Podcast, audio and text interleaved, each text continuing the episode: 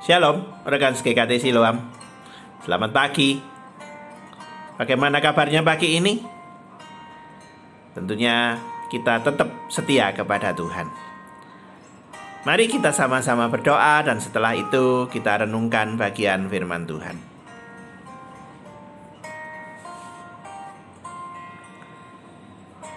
Hagai, kitab Nabi Hagai, pasal yang pertama, ayat 2, 3, dan 4. Beginilah firman Tuhan semesta alam.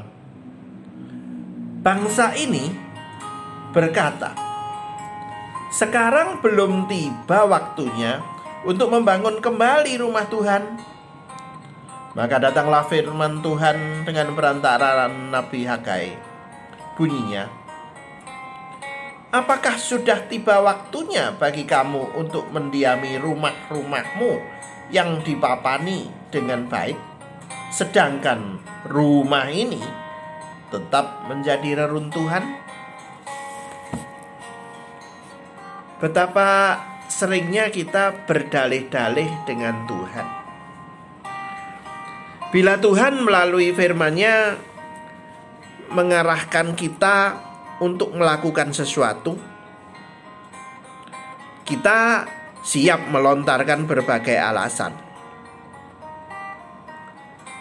Kita berkata, "Ah, Tuhan, saya belum siap." Atau dengan kata lain, kita mengatakan, "Belum waktunya, Tuhan, nanti aja." Atau kita beralasan lain lagi, "Nanti Tunggu keadaan sudah membaik, kondisi-kondisi sudah membaik. Atau kita beralasan, sekarang saya masih sibuk. Atau juga nanti kalau keuangan sudah mantap, nanti akan melayani. Atau alasan-alasan yang lain lagi. Mungkin alasan-alasan kalau sudah full uh, COVID ini selesai, baru melayani. Serupa itulah yang dialami umat Tuhan sewaktu mereka sudah kembali ke Yerusalem dari pembuangan di Babel.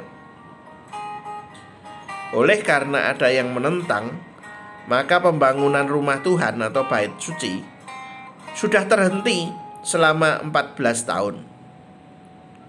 Mereka menunda-nunda penyelesaiannya dan berkata, "Belum waktunya, belum waktunya, dan belum waktunya." Kemungkinan adanya pihak yang menentang keadaan keuangan yang belum mantap, kegagalan hasil panen, dan sebagainya. Itu mereka jadikan alasan untuk menyatakan belum waktunya, belum waktunya. Akan tetapi Tuhan menyingkapkan bahwa keadaan mereka yang selalu kekurangan itu justru disebabkan karena mereka tidak mau taat melakukan kehendak Tuhan. Kamu masing-masing sibuk dengan urusan rumahnya sendiri Itulah sebabnya langit menahan embunnya dan bumi menahan hasilnya dan aku memanggil kekeringan untuk datang ke atas segala hasil usaha. Itu ayat 9 dan 10. Karena itu mari kita sama-sama hayati ini. Apakah kita juga masing-masing sibuk dengan urusan kita sendiri, sehingga lalai memperhatikan kehendak Tuhan. Mari kita taat kepada Tuhan. Mari kita percaya pada Tuhan, dan kita percayakan jalur di depan kita kepada Tuhan juga. Bagaimana dengan kita?